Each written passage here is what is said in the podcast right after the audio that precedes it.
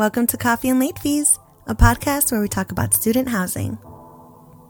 I'm your host, Darlene Christensen, and if there's two things I'm good at, it's making a mean cup of coffee and posting some late fees.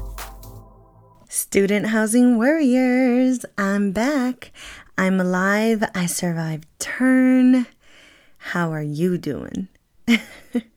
okay, so I definitely told myself when I first started going live with my episodes that I would not, for anything or anyone, take a week off of recording. But y'all, what do I always preach?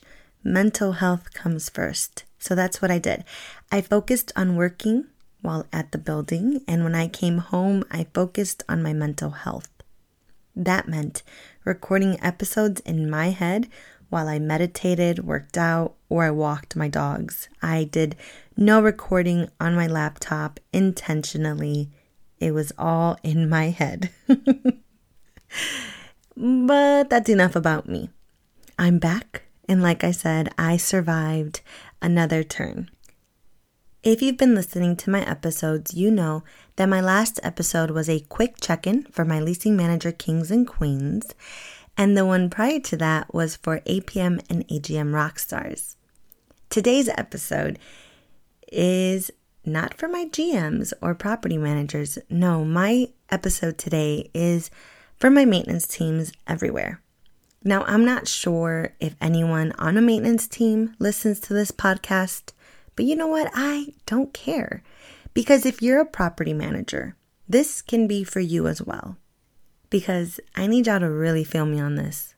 Every single person on site. I want you all to stop what you're doing and truly think about your maintenance team and how much you appreciate them. If you're on a maintenance team, I want to say to you, thank you. To every man and woman on any and every maintenance team, thank you for your hard work your dedication, your countless hours and aching muscles, for trash out day, furniture day, for all the light bulbs and blinds you've changed, for the rude parents who got snotty with you at move in, and the countless individuals who forgot to say thank you when you tended to their maintenance requests after move in. Y'all are the unsung heroes of student housing, and today I just want y'all to know that you are appreciated. Thank you for helping keep our buildings running. Thank you for being helpful and generous despite being tired and worn out after turn. We appreciate you. Now, property managers, if you're listening, assistant managers, if you're listening, leasing managers, if you're listening, resident directors, leasing professionals, community assistants, if you work in the office and you are listening to this, today I challenge you to think of how you will show your maintenance team appreciation this week. If you're a manager, go beyond the pizza, beyond the morning donuts.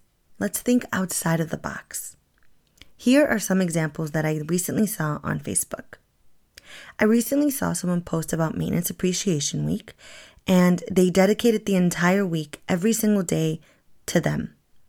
I saw someone post a poster board in the office and they sent a letter out to all of their residents stating that they were encouraged to come in and write a nice note. Now, obviously, they kept it in the office for obvious reasons. We don't need any hooligans writing anything inappropriate, but just that gesture alone of telling your residents, we encourage you to come in and write a nice note. And if you can't come in, you can email it to us. Let your maintenance team visually see that people appreciate them. Get them a snack box, a gift card to their favorite restaurant, or perhaps you can get approval for a free PTO day for them. I challenge you to really show them that they are appreciated. Today, tomorrow, this week, and ultimately, always. All right. That's it for today's episode, but I will be back tomorrow for a bonus episode all about turn and the obstacles that my team and I overcame. Maybe, maybe, I'll even add a line or two in there with some motivation as well.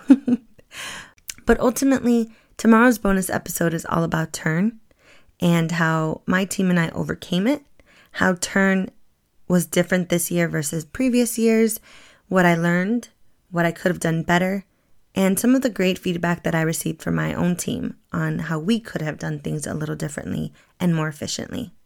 And if you haven't done that already, I truly encourage you to think about doing that in your next team meeting about things that they didn't like, things that they did like, things they didn't understand, things they wish we had done things a little differently.